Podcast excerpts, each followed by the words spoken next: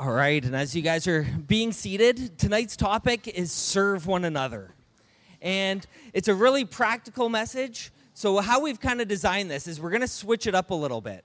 Rather than just me being, being up here speaking for 20 minutes or so and then having you guys discuss, we're actually going to break it up into sections. And I'm going to share a little, and then we're going to turn it to table discussion. I'll share a little more, table discussion, and so forth. And one other thing, I'll just prepare you for it, is each time we break into table discussion, I'm going to ask you guys to switch up the tables. Because even before getting here tonight, we're just creatures of habit. And I could predict where everyone was going to be sitting. A few people threw me off, such as Ali and Kyle. You guys are usually up here, but keeping me on my toes. But I'm excited for tonight because as this community's been forming, I'm just seeing more and more the, the body of Christ. And it, it's interesting because the Alliance, we have a statement of faith, and it's, a, it's 11 statements that, that we adhere to, and, and it, they're pretty wordy. So, what I did when we were first putting our website together was I tried to simplify them into just brief statements. And the ninth statement is about the church. And it talks about the universal church and the local church. And how I summarized it was church is people, not programs.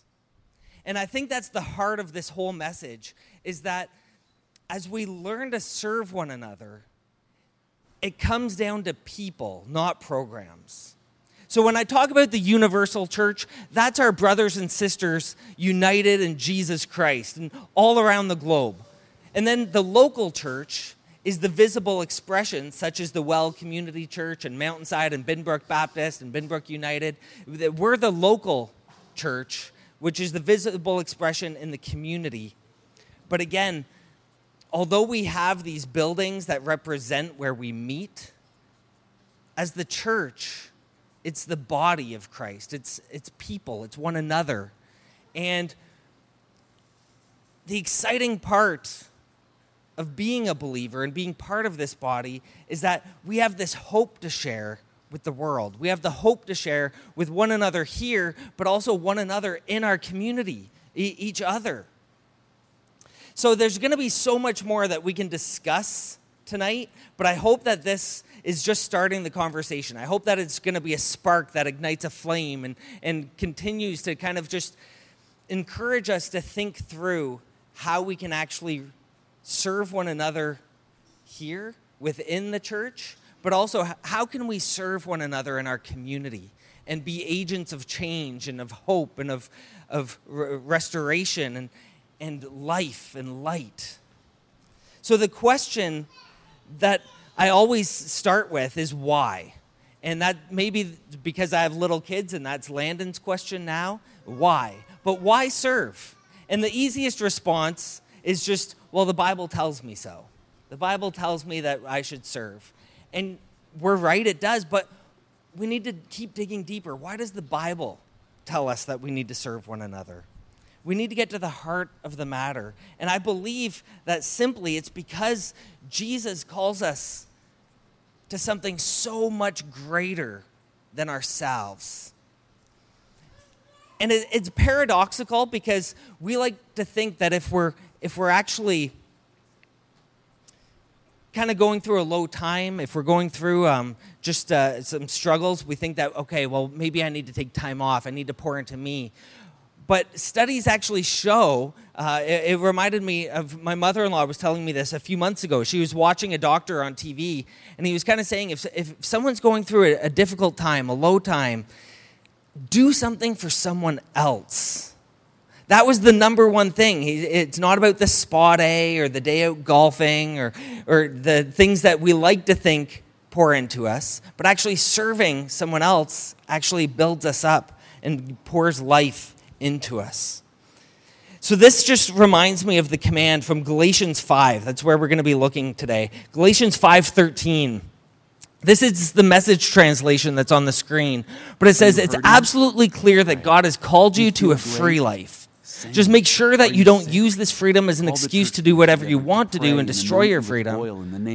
Rather, use your freedom to serve one another in love. And Jesus will put you on. That's how freedom grows you'll be forgiven, Oh. healed inside and out. You can just turn off the USB volume. but use your freedom to serve one another in love. And I think that's the heart of it is that we have this freedom in Christ that we're not being bound by the law anymore. But we need to use this freedom that we have to serve one another in love. So, what Paul's kind of addressing in, in this chapter here in Galatians 5 is he's actually talking about circumcision. Because this whole idea of being free in Christ, that's what's causing persecution. That's what's scattering the church. Because the old way of doing things was you had to follow certain laws, you had to follow certain rules. And circumcision was one of those things. So, what's creeping into the church at this time and causing conflict is some of the people are saying, no, you need to still follow these rules. But Paul's saying it's not about the rules. If you're still following those, you're enslaved to that. But Jesus offers us a life of freedom. And I think that's what we have to offer people as we serve one another freedom. So ultimately, the first point here in serving one another is that serving puts people first. It's about freedom, it's about life, it's not about the slavery, it's about being and building up the body of Christ. It's about serving one another, not the programs. And again, right from the get go, the heartbeat of our church has to really work hard to not just become an overly programmed church. We've really wanted to strive to say, okay, we'll, we'll support programs, and the, the, but only if it's going to reach people that need it. See, the thing is, oftentimes we, we have this idea of what church is and what church should be. And, and e- even now, one of the questions that always makes me scratch my head is when I tell people we have church on Saturdays, they ask, Oh, where do you go to church on Sunday? I'm like, No, my church is Saturday. And, uh, but it, it's, it's hard to get us to get outside of those things and those, those habits that we've created.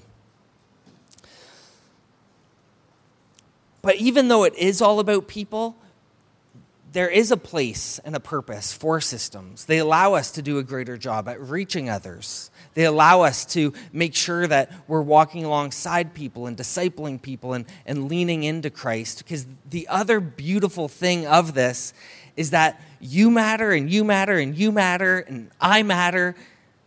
God loves all of us. And it's not on any one of us to achieve the fulfillment of God's kingdom. It's Jesus Christ who's inaugurating his kingdom, but he's using each of us together to participate in what he's doing. I'm going to touch on Acts. Uh, I'll do that in a couple more points, but it's just it's amazing to see how when we work together, we can actually accomplish more to reach people with the good news of Jesus.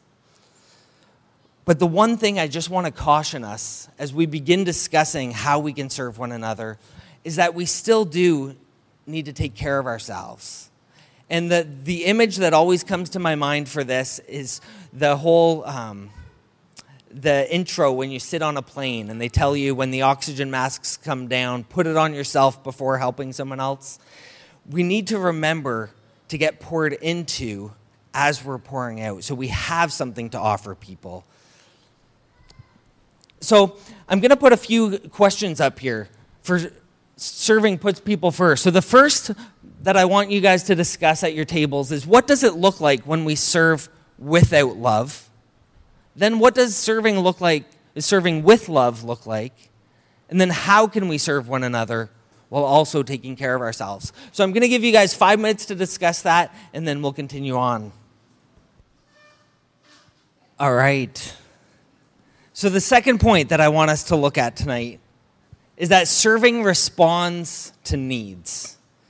So, when we get to serve one another, it's not that we just have to, and we have to, well, maybe your experience is you've been voluntold a couple times, but it, it should respond to needs of one another. So, part of this is that it's also, it can be seasonal it, it, I know Amanda, we were kind of working this out and talking about it, and she's like, it's not always my passion to, to play piano. Like, I have some other passions, but I also know that one of the needs right now for our church, while we're limited, is to play piano. And that, that's phenomenal, and that helps out. And I know Chris and Alex, they've, they've done the same, and Alex was on worship team for a bit, and then some, uh, she stepped off to be able to invest in some creative elements of it, but then every so often she'll fill back in as well. And, and I know all of you guys. I, I don't think there's anyone sitting here who hasn't stepped up and, and helped and filled in a need when we've said, hey, want to help with Good Friday or want to help with setup. And, and so I'm thankful for that. But it just reminds me of this passage in Acts chapter 6 where the seven are chose to serve because the disciples, it, it, they were continuing to, to spread the good news. They're increasing in number. And I'll read in, in chapter, chapter 6, verse 2 in the book of Acts. It says, The 12 summoned the whole community, or the whole company of disciples, and said, It would not be right for us to give up preaching the word of God to wait on tables. Brothers and sisters, select from among you seven men of good reputation, full of the Spirit and wisdom, whom, whom we can appoint to this duty but we will devote ourselves to prayer and to the ministry of the word. And they went out and they selected these seven. And it, again, it's this, this image of the, the body of Christ coming together, and each of us having different talents and gifts and abilities and responding to the needs that there that's there. And this is the part that I started getting ahead of myself last time and, and getting excited about because then as you jump down to verse 7, it says, The word of God spread and the disciples in Jerusalem increased greatly in number. And that's where these systems and processes can actually eh, to help us because we can actually work together and spread the good news and reach people with hope and reach people with life. But when it becomes about the program then we've reversed those priorities.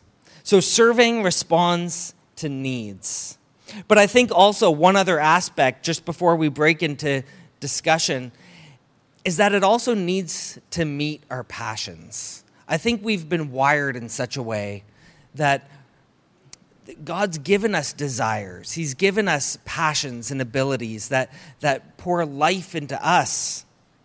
And Frederick uh, Buechner, in his book Calling, says the place God calls you to is the place where your deepest gladness and the world's deep hunger meet.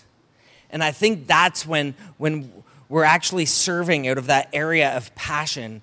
It, it's not this drudgery of like, oh, I have to do this. It's yes, I, I get to do this.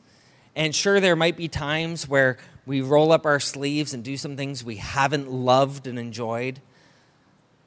But when we get to operate where this, where our heart, where how God wired us and, and what the world needs, when those two collide, man, is that life giving to us and to others. So, what I've put on the screen here for us to talk about is some passion categories, which is celebration, outreach, connecting, equipping, caring, and supporting.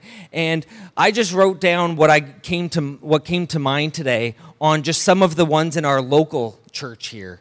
Um, so celebration would be worship team and creative arts, outreach, uh, community events, social media is a is where life is going. Uh, connecting, welcome team, hospitality, equipping, leadership team, small groups, caring, nursery, kids church, visitation supporting, setup, teardown, administration. I know, Jacqueline, you've been amazing helping me with some of that. So, around your tables, just talk about some of these areas where you find it life giving for you. Um, it doesn't have to apply to the local church itself, it can be outside of these walls. Uh, but just to share with one another, what area of need are you most passionate about? And um, and I do encourage you to also just think through that if there is anything um, in the church body that you're passionate about and would want to serve in, or if there's ones that you're also definitely not passionate about, and if we ever asked you to, it would just kill you because it's good to be aware of those. We don't want to do that. So um, it, I'll give you guys another five minutes, but what I'm going to ask you guys to do is switch up the tables. So uh, meet with some people you haven't chatted with yet. And as you guys finish up your conversations around the table, um, for, for many, this, this idea of passion and desire, um, it, it can be viewed sometimes as a bad word because we're supposed to kind of sacrifice these things for the sake of others. That's, that's kind of the way I was brought up is that you, you put others first and you, you don't really go after your own desires. But what Jesus tells us is far more radical because he tells us that our desires and that God's desires can actually be transformed in such a way that they become the same thing. And I just remember um, this one time at youth group, this one guy, I, th- I thought he was crazy at the time, but uh, now I kind of see that he had something to say. He, he came in and he, w- what he, he had a music ministry and he would redeem music. That's what he was calling it. So I remember he had the whole Eminem song going, but he didn't sing Eminem's words. He just kind of redeemed the music and had his own lyrics to it, which you can see how I thought he was crazy at the time. But what I always am amazed with is when these people who have such talented gifts and are able to rap in such a way or do creative arts or do different things and they become believers. They be they encounter jesus and they become transformed by him how they're able to use those gifts and those passions and desires in such a way to to reach people uh, for the kingdom so I think all of this just brings out these questions of what do you love to do that brings more and more heaven into God's good world? Because God has created things to be good. And although in chapter 3 of Genesis, the, the fall happens and we are uh, working with God to bring about the reconciliation and renewal of all things everywhere, it's still God's good world and He's redeeming it. And what is it that makes your soul soar? What is it that you do that your friends and community affirm that taps into who you are and who you're made to be? Because this, this leads us to serving, should push us to pursue new ideas. And what I love about this part is that it, it gets us to think outside the box, outside the, the typical things that we ought to be doing and serving.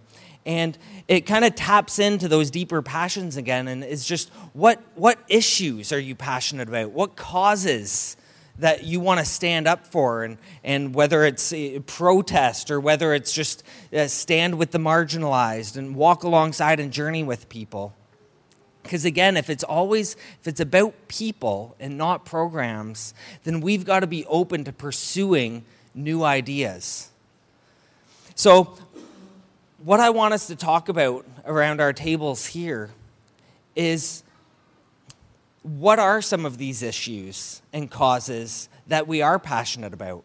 Because you see, one of the things that I sometimes wrestle with that we don't do as a church is small groups. Because I know the girls and the ladies, they've had a small group going for a bit. Um, and there's opportunity that we could have uh, men's studies and family studies. But sometimes I, I just wonder I'm like, is there something else that we're sitting on that we just haven't scratched the surface of yet? Because you know what? When the worship team gathers to practice, they're a small group. When some of the guys have gathered to watch the Super Bowl, there's a small group happening, or golfing, or, and, but I think in terms of this these issues and causes is that sometimes we don't have the space or the opportunity to actually share that with one another. So we just keep doing things the same way. But one of the things that's been on my heart right from the, the moment we moved in here is First Nations is so close to us. And we have a few connections in there, but nothing has really opened up yet. But the reason I want to tap into this as a community is imagine half of us or more are sitting on the same passion, then that's something that I think God is giving us that we need to pursue some of these new ideas of, okay, how can we help? How can we minister here? Um, so let's just take some time, let's switch tables again, and take some time to talk about our issues uh, and causes, or the, the not our issues, but the issues and causes you're passionate about. And then um, Actually, can we go back and just leave number one on the screen? All right, number one. you can continue to keep discussing. I'm just going to put up another question on the screen for you guys to discuss, which is if you had a million dollars to use to improve our community, how would you use it? And as you're still talking, um, the same question if you had a million dollars, but now bring that down to if you only had a thousand dollars, how would you use that to improve the community? All right, and as you guys are still d- discussing, the final question if you had $10 to improve our community, how would you use it? 10 bucks. All right, and as you guys wrap up your conversations there, I don't know what your answers are, but I'll, I'll share with you my, my $10 answer.